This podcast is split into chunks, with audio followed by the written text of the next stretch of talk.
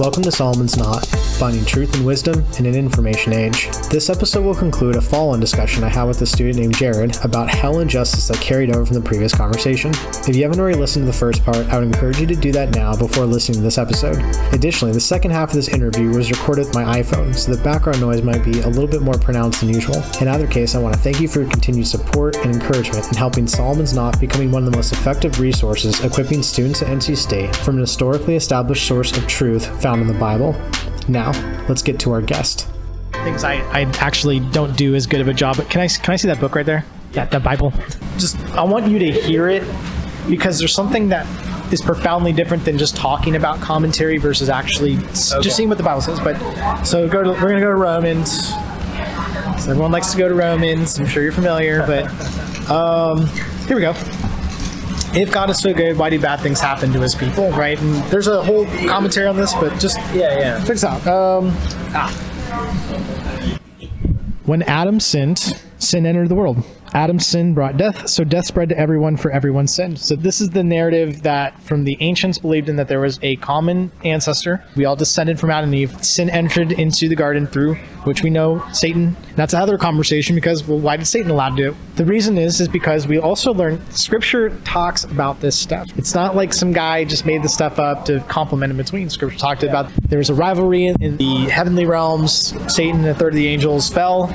Later on, we see that Satan got to Eve, tempted her, basically said, Hey, you could be like God if you just eat of this tree, allowing them to define what was good for themselves. Gosh, that, that is so much, so much we could dig into that, but essentially, Adam and Eve is actually probably my favorite story in the Bible, but I don't interpret it that way. okay, well, but think about this though. We're just going to use the scripture, right? And we'll, we'll talk about that. But Yeah. Now, Adam is this is verse. Uh, so this is Romans five, verse 14. Now, Adam is a symbol, a representation of Christ who is yet to come. Sin entered Adam, but there's a great difference between Adam's sin and God's gracious gift. For the sin of the one man, Adam, brought death to many, but even greater is God's wonderful grace and his gift of forgiveness to many through this other man, Jesus Christ. And the result of God's gracious gift is very different from the result of one man's sin. So there's a difference, right? For Adam's sin led in condemnation, but God's free gift leads to our being made right with God, even though we are guilty of many sins. Okay, here we go. Through the one man, Adam, the sin nature of man brought death and condemnation. The reverse of that is that Jesus reconciled us because and he can do it because he's not just a man, he's God incarnate.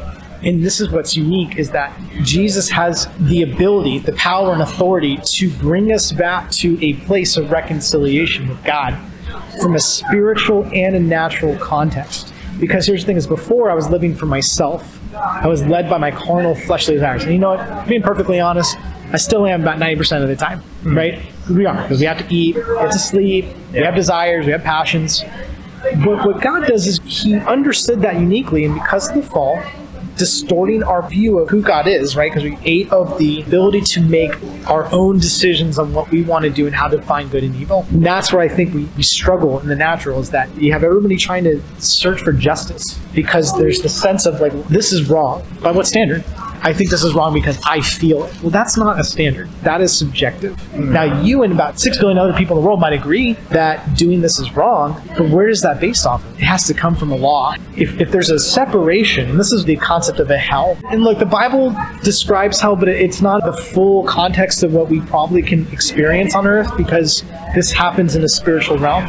This happens in a, it's an actual physical place where we can't see it. What happens on Earth is death, destruction. So we have we have some context for it. He's got a justice. Would you agree? If there wasn't a consequence, Well- why does everyone who commits a crime in this part not go unpunished? So, We want people to have justice. We yeah, yeah. I think the idea of hell, we could talk about this for a long time. And I'm actually good with talking about that for a long time. But the idea of hell is absolutely fundamental to how Western Christianity, religion, how it is absolutely structured. This is the pillar that once it fell for me, I can't go back to church because my fundamental perspective without a hell cannot reconcile with the perspective in the modern church. I can reconcile with God. I can't reconcile with the current church. That's why I can't really go back into religion in any church right now because of the pillar of hell, the idea. If it's not accepted, then our modern theology kind of goes down the wayside. I can see why you like Richard Rohr because Richard Rohr and uh, Rob Bell. Rob, Rob Bell. Yeah, I think the idea that Rob Bell brings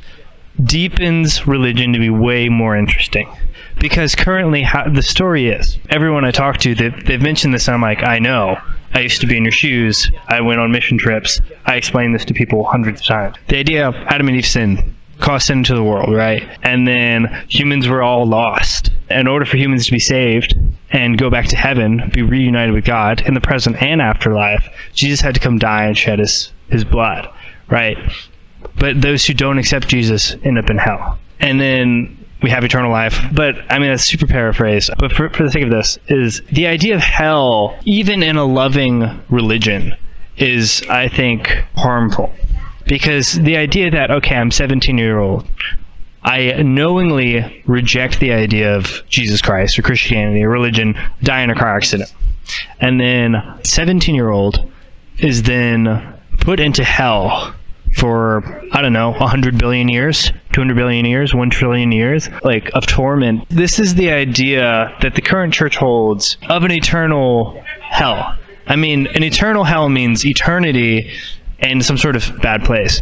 And for 17 years of life, there's not no amount of harm that you have to actively like even if you're Hitler for 17 years, there's no way 100 billion years of suffering is any justice towards that. That is totally malaligned. And I think a lot of people have struggles with the idea of hell for good reason because I think intuitively we know that's something's off. That might be a human invention used as a sort of system in place for power. And that's kind of how I see it. Not that God designed a hell physically to torment us because we were bad humans but we designed a hell because humans are known for pretty horrific things. The idea of a god or a savior trying to pull us back into love. And torment for a million years to me isn't love. No, no amount of how bad you are. I think that what I discovered through this is like that's your question. This conversation is why I do this. For some students that are kind of in their discovering their journey, like they're still weaving through that. But Jared, this is your question that I think hopefully give you a more accurate picture of what the Bible says. Jesus mentions hell.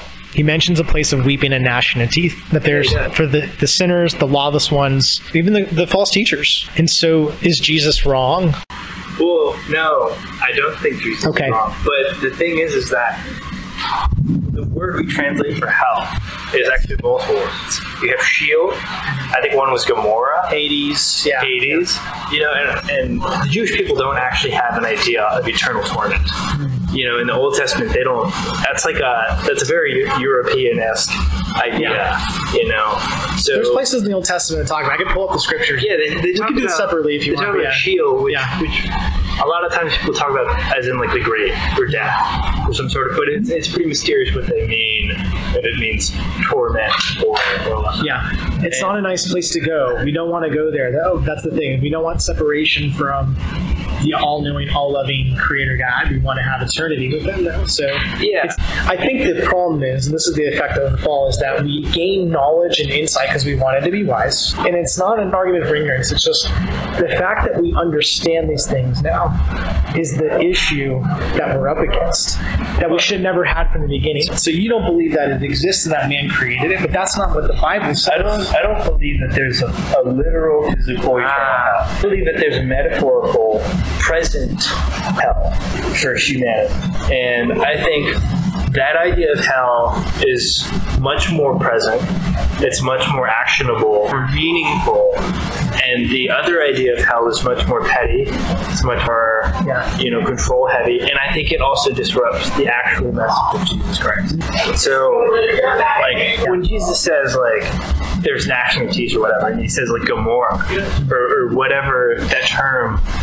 Rob Bell goes into this. I, I believe you mentioned an actual place, like a physical location, like 30 miles away, where it's like people were doing child sacrifice, and to me that is hell. If you're sacrificing your child to the gods, that's hell. You know, that's putting It's- it's people in in- concentration camps. That's hell. It's an act of, I would say that's evil. Hell, as it's described in the Bible, is an actual place, but there are evil practices that will lead you to that destination. Yeah, evil begets hell. Yes, it does. you know but but not in in a very nuanced way. Not in the way that we think of it. You know if you murder a man you're not just carrying the sentence of going to jail. You're carrying the conscience of actually murdering someone Sure. and generally that's where hell is found. The internal torment of one's own actions. Because i feel like that's unless you're a psychopath generally that weighs heavier than any other reformation. Or if you or if you murder a man, you put your life on a trajectory towards harm. You know that you go to prison. You know you don't get a family. You don't have kids. You don't have a meaningful career. You don't. You, it, it, it's more of a hellish path. Okay. You know, and it's more disruptive. It's more chaotic. And I've seen that in a, in a lot Yeah. of people. But That is that is a good point, and I think that it is a question in terms of the, the justice and the morality. It is that in order to have love, you have to have freedom. You can't have you can't have love without some sort of choice. Otherwise, it's not true. Yeah. And I think that's the idea of why there's harmful things in the world. Because we're free agents, we get to choose. I could like flip this table over. You know, I, well, there's a consequence though. but there's a consequence. Ah, Yes, and I think that's where so there's limitations. Yes, there's. I mean, there's helpful limitations. You know, like if I if I went and killed someone, my life would really go down the toilet. But if we can understand justice on this side of heaven, why wouldn't there be a cosmic justice between people that do right and people? I think there might be some sort of justice, but I think there's a very important distinguish between an eternal idea of justice and a equitable. Because because if you're 17 years old and you commit heinous acts for 17 years, what is just that you have 17 years of heinous acts of equal measure committed to you. That's what justice is. Who gets to decide though who gets to go to heaven or hell?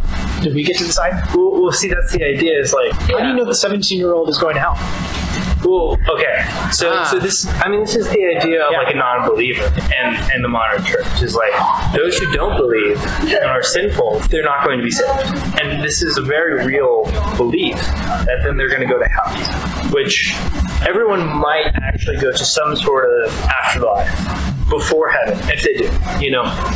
But the idea that God doesn't have a big enough heaven for everyone is pretty small. And I think if God is just, God would be more fair. And Yeah. I mean, in eternal hell. So I think the idea of the eternal hell is much more human like in the sense like we want to punish our enemies forever. But like an actual God would be like, you know, if, if you've done this much harm, you feel this much harm.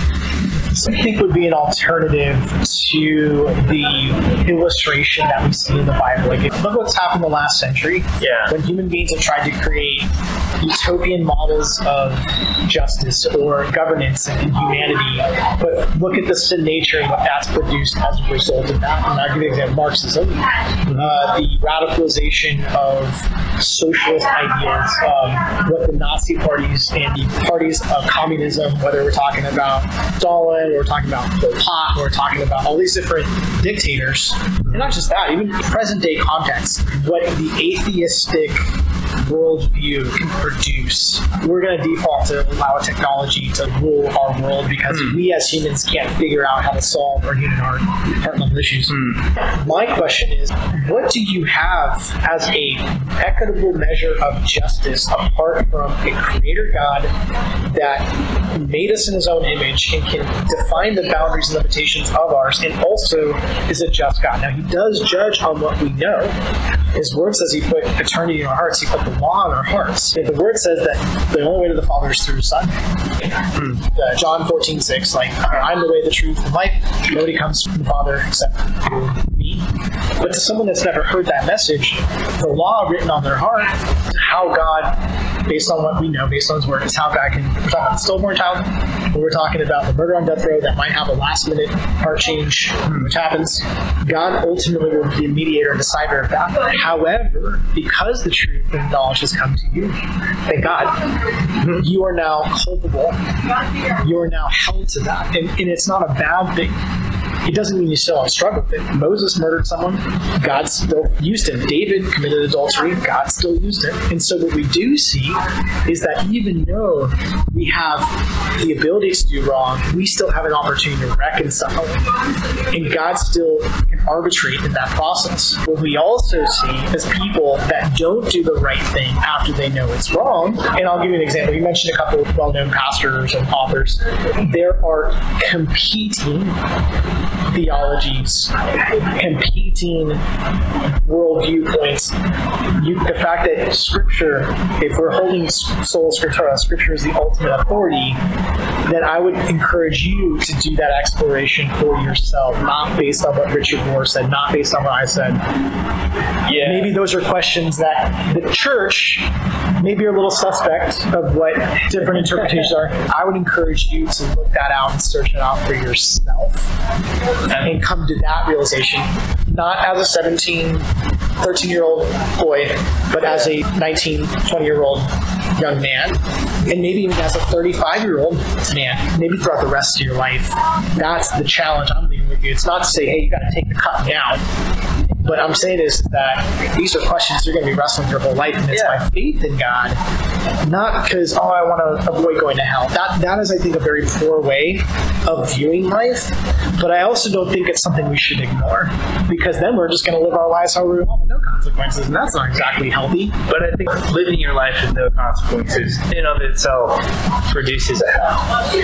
It can produce negative fruit. I think hell is explicit as the Bible describes it as a physical place that has in a spiritual dimension that has an eternal separation from God. Because if we don't want to have a relationship with God this side of heaven, does it make any sense why we want to have him to the other side of heaven? I mean, we doesn't make any sense. I mean, we didn't have much choice in being put here, anyways. Ah, but I brought this up in a previous conversation, but if you think about it, we didn't have much choice in being born and or put on the earth. So then, if you if you don't have much choice in being put on the earth, and then you have to live, you know, to some degree, and you have choices within that, but then you don't have much choice afterwards either. To be committed to some sort of arbitrary torment for a trillion years, a hundred million years, I think these are actually really important questions no, these are the questions behind the question. Yeah. that we just kind of gloss over it. we accept and we say, okay, like God just kind of like he's he's smarter than me, you know, like I gotta accept it. But it doesn't take that smart of a conscious being realize fairness is not eternal torment. Yeah. If you haven't already checked out our website, you can visit 4, that is the number 4 campus.org for resources and questions addressing some of the most challenging issues in the culture. If you're a student and have been listening for a while, consider becoming a guest in the show by sending an email to 4, that is the number 4 campus.org at gmail.com. Additionally, if you're liking some of the conversations and want to do a more deeper dive at the same issues, I want to actually invite you to a podcast show that I co-host with a friend and ministry partner, Nick Snap of miraclesandatheist.com. You can find links and information found in the show notes of this episode. Now, let's get back to the conversation.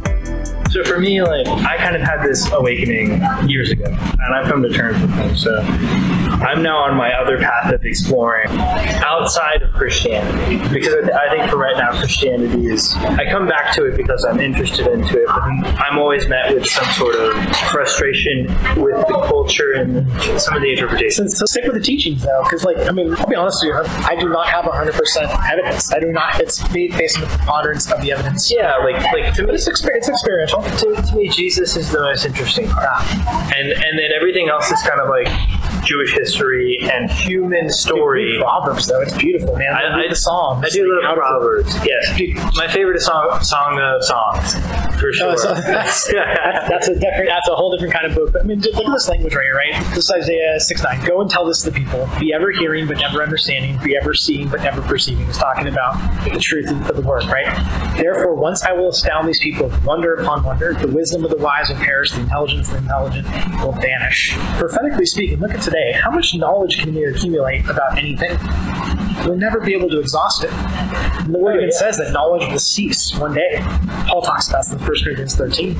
What does he look at? Love, truth. It doesn't take honor. that much to seize knowledge. I mean, we ignore it anyways, and we stop seeking it out. I would agree. I think we're ultimately you're going to have two choices, and this does go back to the garden. It's funny how it goes back to the garden every hmm. time, right? Your choice is either ultimately going to follow yourself, your, your own understanding. I'm either going to create what I believe is right and just and true myself, or I'm going to trust and put faith into an authority, even though I might not have full confidence and assurance of these various pieces. That ultimately is the decision. And, and it's a decision that we get because of a decision made by our great great great ancestors. See, that sucks. But here's the thing is they didn't have Jesus they had the law, they had the teachings, the traditions, they had prophets that, that came up and reoriented people back to God, but they had to sacrifice. And every year it could have been a judgment. You know what? What the ancients they have that we have is the risen Christ. So we're no longer under the sin of condemnation and death. We are under the law of life. And that's what the cross does. And this is what's so radical. It doesn't nullify hell. Define that however you want. The Bible defines it clearly, and it explains that there's a difference between evil. There's a difference between the injustice that we see and the reason for it. Here's the beauty of it, though. You get an opportunity to have a relationship with God on a personal level to where the questions don't become as important as the connection. The church, people get hurt by the church, they get hurt by people. Hmm. It's human. We all go through it. But there's a forgiveness now that transcends my own sense of justice. And that is the beauty about the gospel and about Christ. But when we come up against the reality of Jesus, I think that we're seeing a portrait of what life in eternity with God could look like. How, the best way that we can live, forgiving people that have hurt us. That's a justice that transcends any type of human experience that we can explain. Mm-hmm. Absolutely. And I think that there's hope in that. And I think the hope is not so that we can keep people from going to hell the hope is that we can show people how to live a life that is so much more meaningful, that Yeah. can lead us to a place of peace so that we don't look at our neighbors and say, well, that person should be damned.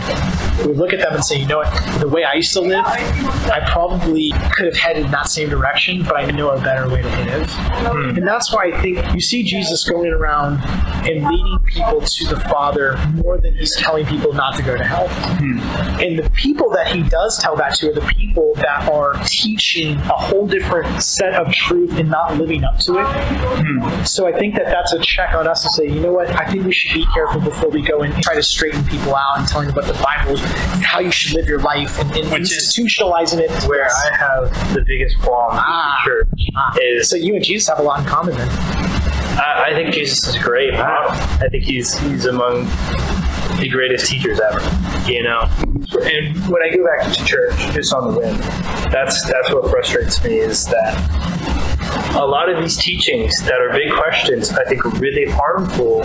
And people of my generation, people who actually want to experience some of this Counter, yeah. that personal i mean you, you describe it really well as like it's not so much about the questions it's about the connection between the source of everything and i think like the connection and that spiritual feeling or that faith or that interaction is what's most important that's what all religions aim at which is why i think like It's good. all religions have some merit. Um, they're all trying to achieve somewhat the same same thing with, with different tools, different ideas. But, but when it comes to big questions, some of those questions I think prevent some of that personal connection. And that's Yeah. why I bring up the idea of hell, is because with perhaps a better theology or perhaps a better openness, Christianity could contribute to a more healthy mind of the human Yeah. you know, and, and a more flourishing life and a more deeper connection. If that makes sense. Yeah, no, hey, look, I, that's so funny. I wasn't even prepared to talk about this, but I would definitely say if you haven't had a chance, you know, read Isaiah 53 because it talks about the suffering servant, Messiah, which we see foreshadowing of, obviously, his crucifixion. Maybe we can both agree on this. And this might even be the strand that might lead you to that deeper understanding. Because I, don't- I, what I don't want to do is I don't want to like short sell the tougher, harder aspects of the Christian faith in the teachings of Christ or some of the teachings of the ancient writers, uh, even what the Apostle Paul and many of his teachings. I think that one, the concept of hell is not just Christian in nature. There are so many other faiths that hold to Oh yeah, absolutely. that that view, and That so I think are also harmful. what I think that we're ultimately going to have to wrestle with, though, is is a matter of human experience. But in 2022, Jared, mm-hmm. Jared. You are not the only person that's ever wrestled with these ideas. Oh no. And here's what I think you and I are both going to ultimately have to answer this question for ourselves. And it's not going to be something that we're going to probably hear externally. It's an internal dialogue we need to have with our creator. And I think that there needs to be truth and logic. There needs to possibly be some evidence to support some of our truth claims. Mm-hmm. I know in my life, I've experienced things and seen, I'd say, more intimate encounters with God in the person of Jesus hmm. that I've even seen in other seasons of my life. Like things have happened to me that just felt really strange and very wrong. And I'm like, you know what, God, I'm for you here. Like I'm for you. And why are these things happening? It's not fair. Um, but I, I think that maybe what we'll always struggle with is that sense of justice and that sense of equity and like what should be ultimately right. And I would argue that the danger is whenever we try to do our own thing and kind of divorce God's word and his teachings and some of the laws that we've seen on a heart level established, Ten Commandments, the teachings of the gospel, and what Jesus, how Jesus lived and how he treated other people. I think when we move away from that period is when we also get into trouble because now we're having to recreate justice for ourselves and it never works. It never produces a healthy, sustainable society. Hmm. The last century has demonstrated hundreds of millions of people murdered. Yeah, but do, do you But you go back to the Crusades. do- You can bring up examples. Yeah, yeah, yeah, yeah. This past 100 years is probably among the least violent of the past centuries, uh, uh, percentage wise. We're living in the least violent age of humanity ever, which is astounding. I mean, I think overall humanity is, is progressing to a more Christ like society. You know, Yeah. whether whether we consciously know it or not, because I mean, the fact that you can't just sell your wife or something Yeah. anymore Yeah. is like huge leaps. Yeah, I agree. You, you know that that there's actual major consequences for murder.